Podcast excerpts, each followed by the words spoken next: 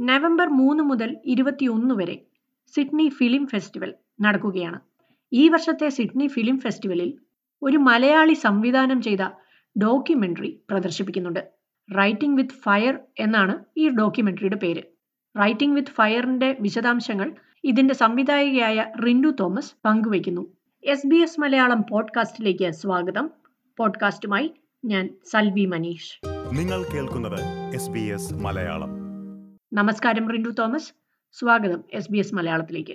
Thank you thank you so much Salvi Rintu Rintu സംവിധാനം ചെയ്ത writing with fire എന്ന documentary Sydney film ഫെസ്റ്റിവലിലേക്ക് തിരഞ്ഞെടുക്കപ്പെട്ടിരിക്കുകയാണ്. ഇന്ത്യയിലെ ദളിത് സ്ത്രീകൾ നടത്തുന്ന ഒരു മാധ്യമ സ്ഥാപനത്തെക്കുറിച്ചാണ് ഈ ഡോക്യുമെന്ററി എന്നാണ് എനിക്ക് മനസ്സിലാക്കാൻ സാധിച്ചത്.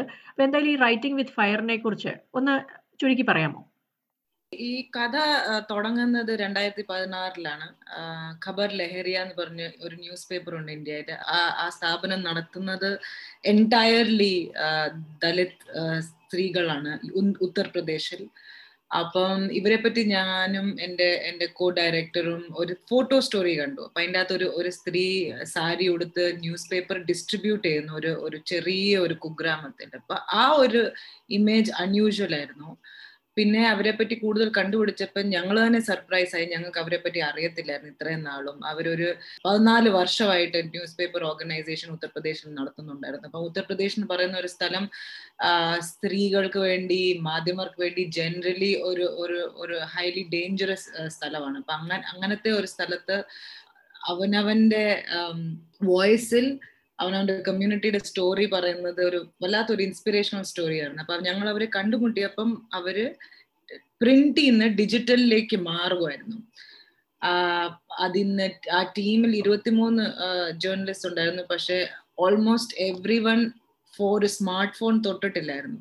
അപ്പൊ അങ്ങനത്തെ ഒരു ബാക്ക്ഗ്രൗണ്ടിൽ നിന്ന് വരുന്ന സ്ത്രീകൾ എങ്ങനെയാണ് ഒരു ഡിജിറ്റൽ മീഡിയ ന്യൂസ് ഏജൻസി ഉണ്ടാക്കുന്നത്? അതായിരുന്നു ഞങ്ങൾക്ക് ഇൻട്രസ്റ്റ് അങ്ങനെ അവരുടെ കൂട്ടത്തിൽ ഡോക്യുമെന്ററി ഫിലിം ചെയ്യാൻ തുടങ്ങി. തുടക്കത്തിൽ തോന്നി ഒരു രണ്ട് വർഷം എടുക്കുമായിരിക്കും പക്ഷെ ഇവൻച്വലി ഒരു അഞ്ചു വർഷം എടുത്തു. അങ്ങനെ ആ റൈറ്റിംഗ് വിത്ത് ഫയർ വന്നു. ഓക്കെ കൊള്ളാം. ഇപ്പൊ ഈ ഡോക്യുമെന്ററി സിഡ്നി ഫിലിം ഫെസ്റ്റിവലിൽ പ്രദർശിപ്പിക്കുകയാണല്ലോ. എങ്ങനെയാണ് ഈ ഫെസ്റ്റിവലിലേക്ക് ഈ ഡോക്യുമെന്ററി തിരഞ്ഞെടുക്കപ്പെട്ടത്? ഫിലിമിന്റെ വേൾഡ് പ്രീമിയർ സൺഡാൻസ് ഫിലിം ഫെസ്റ്റിവലിലായിരുന്നു ജാനുവരിയിൽ അവിടെ ഫിലിമിന് രണ്ട് അവാർഡ്സ് കിട്ടി. ഓഡിയൻസ് അവാർഡും സ്പെഷ്യൽ ജൂറി അവാർഡും അപ്പൊ അങ്ങനത്തെ ഒരു സ്റ്റേജിൽ നമുക്ക് ആ സ്പോട്ട് ലൈറ്റ് കിട്ടുമ്പോഴത്തേന് ലോകത്തിലെ എല്ലാ ഫെസ്റ്റിവൽസും ഒന്ന് ആ ടൈറ്റിലിനെ അവരൊന്ന് റെക്കഗ്നൈസ് ചെയ്യും.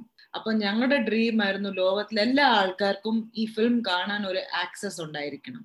അപ്പം സിഡ്നി ഫിലിം ഫെസ്റ്റിവലിൽ ഒരു ഒരു ഒരു കൾച്ചർ ഉണ്ട് ഫിലിം വാച്ചിങ്ങിന്റെ ഹൈലി പ്രസ്റ്റീജിയസ് ആണ്. അപ്പൊ ഞങ്ങൾ സബ്മിറ്റ് ചെയ്തപ്പോഴത്തേന് അവർ സെലക്ട് ചെയ്തു. അവിടെ ഒരു very diverse cinema watching audience ഉണ്ട്. ഒത്തിരി മലയാളികളുണ്ട്. പിന്നെ ഒരു കഥ കണ്ടിട്ട് അതിന്റെ അതിനെ പറ്റി അതിന്റെ അതിന്റെ മെസ്സേജ് ഉൾക്കൊള്ളാനുള്ള ഒരു ഓഡിയൻസ് അവിടെ ഉണ്ടെന്ന് എനിക്ക് മാർക്കറ്റ് റീസർച്ച് ചെയ്തപ്പോൾ മനസ്സിലായി. അതുകൊണ്ട് വളരെ സന്തോഷം ഫിലിം സിഡ്നിയിൽ വന്നേന് ഓക്കെ കൊള്ളാം.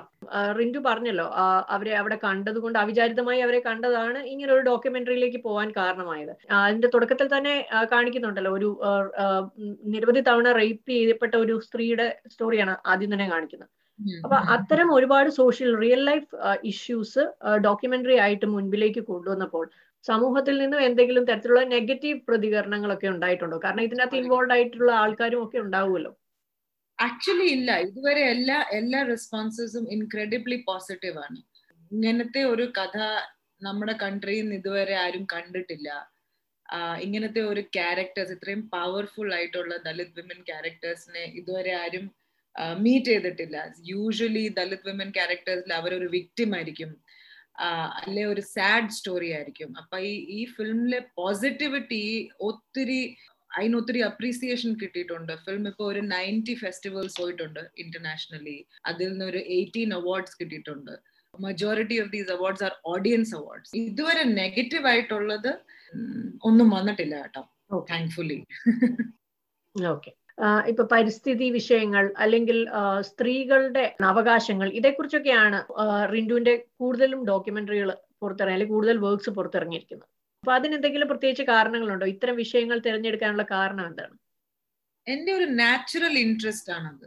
ഞാൻ വളർന്നുകൊണ്ടിരുന്നപ്പോഴത്തേന് പെൺപിള്ളേർ ഓർക്ക സംസാരിക്കരുത് ഓർക്ക ചിരിക്കരുത് കൊക്കിലൊതുങ്ങുന്ന സ്വപ്നങ്ങൾ മതി എന്നുള്ള ജനറലി നമ്മൾ കേൾക്കുള്ളൂ. എന്റെ പേരൻസ് കൂടെയല്ല പക്ഷെ നമ്മൾ കൂട്ടുകാരികളുടെ ജീവിതം നോക്കും കല്യാണത്തിന്റെ പ്രായങ്ങൾ അല്ലെ ഇനി ഇത്രയും പഠിച്ചാൽ മതി. ഇത് കൂടുതൽ പഠിച്ച കല്യാണത്തിന് ടഫ് ആയിരിക്കും. നമ്മുടെ ലൈഫ് ഒരു ഒരു ഡെഫിനിഷന്റെ അകത്ത് ഇങ്ങനെ ഫിറ്റ് ചെയ്യുന്ന പോലെയാ.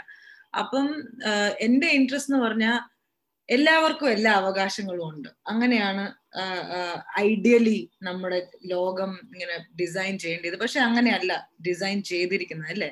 ചില ആൾക്കാർ ഇങ്ങനെ ബാക്ക്ഗ്രൗണ്ടിൽ ഒരു ഒച്ച ഉണ്ടാക്കാതെ ഈ ഇനീക്വാലിറ്റി കറക്റ്റ് ചെയ്യാൻ വേണ്ടി ഒത്തിരി പണി ചെയ്യുന്നുണ്ട്. ആ ആൾക്കാരുടെ സ്റ്റോറീസ് മുന്നിൽ കൊണ്ടുവരാനാണ് എനിക്ക് ഇൻട്രസ്റ്റ് ബിക്കോസ് നമ്മൾ ചേഞ്ച് മേക്കിംഗ് എന്ന് പറയുന്നത് എനിക്കിപ്പോൾ എന്തെങ്കിലും ചേഞ്ച് ചെയ്യണം ഞാൻ അത് എങ്ങനെ ചെയ്യും? എന്റെ സൊസൈറ്റിയിൽ എന്റെ കമ്മ്യൂണിറ്റിയിൽ എന്റെ വീട്ടിൽ തന്നെ. ചിലപ്പം ഏറ്റവും ഡിഫിക്കൾട്ട് കോൺവെർസേഷൻ നമ്മൾ അവോയ്ഡ് ചെയ്യുന്ന വീട്ടിൽ തന്നെയല്ലേ? അപ്പം എങ്ങനെയാണ് ഈ ആൾക്കാർ ഞാൻ ഉണ്ടാക്കിയ വേറെ ഒരു ഫിലിമിന്റെ ഒരു ചെറിയ ഗ്രാമം ടിംബക്ടു എന്ന് പറയും ആന്ധ്രാപ്രദേശിൽ. അവർ എന്റയർലി കെമിക്കൽ അഗ്രികൾച്ചർ ചെയ്ത് ഫാർമർ സൂയിസൈഡ് ആയിട്ട് അതൊരു വല്ലാത്ത ഒരു ഡെവസ്റ്റേറ്റിംഗ് റിയാലിറ്റി ആയിരുന്നു. അവർ ഫുൾ കെമിക്കലി ഇന്ന് ഓർഗാനിക് അഗ്രികൾച്ചറിലേക്ക് മാറി. അങ്ങനെ അവർ ഒരു ട്രാൻസ്ഫോർമേഷൻ നടത്തി. അപ്പം ഫാമർ സൂയിസൈഡ് തീർ എന്റയർലി കുറഞ്ഞു. മൈഗ്രേഷൻ നിന്നു. ആൾക്കാരുടെ ഹെൽത്ത് ഇംപ്രൂവ് ആയി. ഇപ്പൊ അതൊരു റെവല്യൂഷനാണ് ആ ഏരിയയിൽ. And also lesson for others to learn from അപ്പൊ അങ്ങനത്തെ ഒരു ഇൻസ്പിറേഷണൽ സ്പേസിലാ എന്റെ വർക്ക് മാക്സിമം ഉണ്ടായിരുന്നു നോട്ട് നെസസറിലി വിമൻ ക്യാരക്ടേഴ്സ് പക്ഷെ വിമൻ ക്യാരക്ടേഴ്സ് ആണെങ്കിൽ ഒരു ഒരു ഐ തിങ്ക് ഡബിൾ ജാക്ക് പോട്ട അങ്ങനെയായി ഫിലിമിന്റെ സ്റ്റോറി എന്നെ ഒത്തിരിയും അങ്ങ് ആകർഷിപ്പിച്ചത്.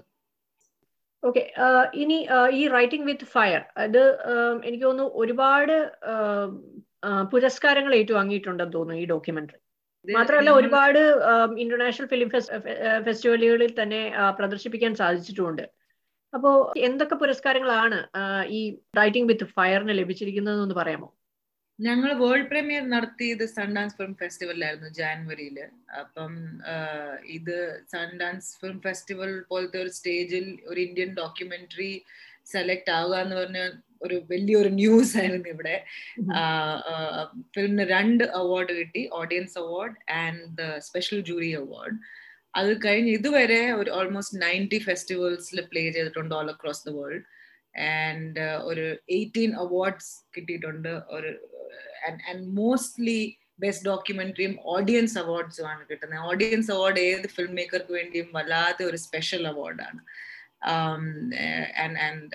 ദാറ്റ്സ് വെരി റിവാർഡിങ് ഓക്കെ അപ്പൊ ഈ സാൻഡാൻസ് ഫെസ്റ്റിവലിൽ തന്നെ എനിക്ക് തോന്നുന്നു ഫെസ്റ്റിവലിലേക്ക് തെരഞ്ഞെടുക്കപ്പെട്ട ഏഷ്യയിലെ തന്നെ ഒരേ ഒരു ഡോക്യുമെന്ററി ആണെന്ന് തോന്നുന്നു അല്ലെ? റൈറ്റിംഗ് വിത്ത് ഫയർ ഈ വർഷം ഏഷ്യ ഒറ്റ ഒരു ഫിലിമേ ഉണ്ടായിരുന്നു. അത് റൈറ്റിംഗ് വിത്ത് ഫയർ ആയിരുന്നു. നോക്കൊള്ളാം ഇനി മറ്റൊരു കാര്യമുള്ളത് ഇപ്പൊ ഈ ഡോക്യുമെന്ററി ആണെന്ന് തോന്നുന്നല്ലോ റിൻഡു കൂടുതലും ചെയ്യുന്നത്. അപ്പം ഒരു മുഴുനീള സിനിമ സംവിധായകയായി എപ്പോഴെങ്കിലും റിൻഡുവിനെ പ്രതീക്ഷിക്കാൻ സാധിക്കുമോ?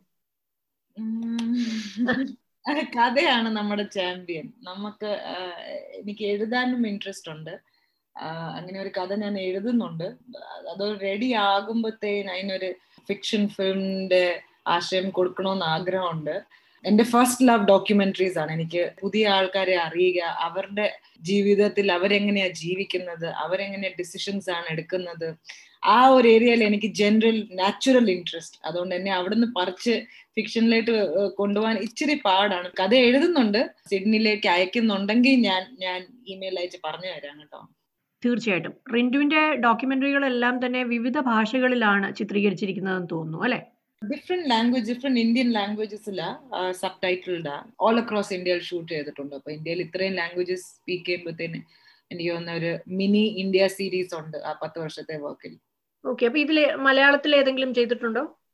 അതാണ് കഷ്ടകാലം.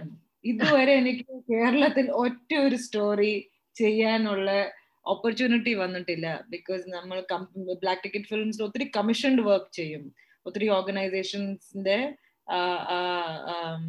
കമ്മീഷൻ വർക്ക് ചെയ്ത്. എപ്പോഴും നോർത്ത് ഇന്ത്യ സൗത്തിൽ തമിഴ്നാട് വരെ കർണാടക ആന്ധ്ര എല്ലായിടത്തും ഷൂട്ട് ചെയ്തിട്ടുണ്ട്. പക്ഷെ കേരളത്തിൽ മാത്രം ഇതുവരെ പ്രൊഫഷണൽ വർക്കിന് ഷൂട്ട് ചെയ്തിട്ടില്ല. അതൊരു സ്വപ്നമാണ്. അവിടെ അതൊരു അതൊരു കഷ്ടമാണ്. അതുകൊണ്ട് തന്നെ അത് ആ സ്വപ്നം സഫലമാകട്ടെ. അപ്പൊ റിൻഡു തോമസ് എന്ന മലയാളിയെ കുറിച്ച് അല്ലെ ഈ വനിതാ ഫിലിം മേക്കറിനെ കുറിച്ച് ഒന്ന് ചുരുക്കി പറയാമോ? എവിടെയാണ് കേരളത്തിൽ എവിടെയാണ് ജനിച്ചത്? അത്തരം കാര്യങ്ങളൊക്കെ.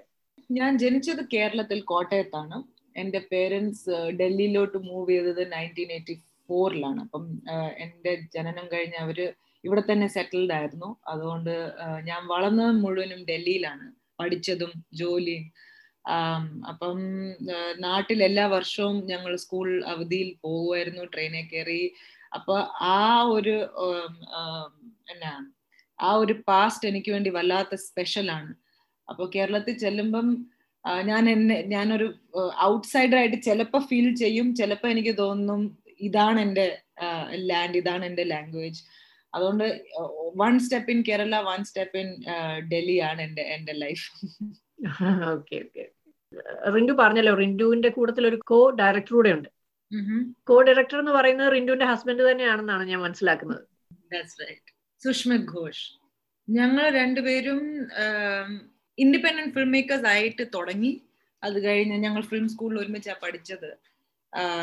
രണ്ടായിരത്തി ഒമ്പത് ഞങ്ങൾ ഒരു ഫിലിം കമ്പനി മീഡിയ കമ്പനി ഇവിടെ തുടങ്ങി ഡൽഹിയിൽ ബ്ലാക്ക് ടിക്കറ്റ് ഫിലിംസ് എന്നതിന് പേരിട്ടു.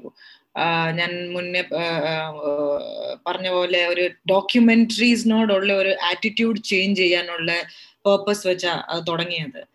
Lot of short non fiction and ഒത്തിരി അവാർഡ്സ് നാഷണൽ അവാർഡ് കിട്ടിയായിരുന്നു ഈ ടിംബക് ടു ഫിലിമിന് വേണ്ടി രണ്ടായിരത്തി പന്ത്രണ്ടിൽ അപ്പോൾ ഒരു ഹൈലി റെക്കഗ്നൈസ്ഡ് പ്രൊഡക്ഷൻ കമ്പനി ആയിട്ട് ആയിട്ട് ഇത് മാറി. തീർച്ചയായിട്ടും. എന്തായാലും ഒരുപാട് ആശംസകൾ റിൻഡു തോമസ്. ഇത്രയും കാര്യങ്ങൾ എസ് ബി എസ് മലയാളം ശ്രോതാക്കളോട് വിവരിച്ചതിന് ഒരുപാട് നന്ദി. അതെ താങ്ക് യു സോ മച്ച് കുറെ നാൾ കഴിഞ്ഞ ഇത്രയും കണ്ടിന്യൂസ് മലയാളം പറയാൻ ഒരു സന്ദർഭം കിട്ടിയത്. മലയാളത്തിൽ എന്റെ വർക്കിനെ പറ്റി സംസാരിക്കും ഇതുവരെ ഇതുവരെ ഒറ്റ ഒരു ഇന്റർവ്യൂ നടന്നിട്ടില്ല. It was really wonderful I really hope സിഡ്നിയിലുള്ള മലയാളികൾ can actually watch the film എനിക്ക് തോന്നുന്ന ഒരു ഒരു സ്പെഷ്യൽ റിലേഷൻഷിപ്പ് നമ്മുടെ ഹോം ഓഡിയൻസിനോട് നമുക്ക് എപ്പോഴും കാണും. So I really hope all of you can watch. Thank you so much, Selvi. ഇതുപോലുള്ള കൂടുതൽ പരിപാടികൾ കേൾക്കണമെന്നുണ്ടോ ആപ്പിൾ പോഡ്കാസ്റ്റിലും ഗൂഗിൾ പോഡ്കാസ്റ്റിലും സ്പോട്ടിഫൈയിലും കേൾക്കാം അല്ലെങ്കിൽ നിങ്ങൾ പോഡ്കാസ്റ്റ് കേൾക്കുന്ന മറ്റെവിടെയും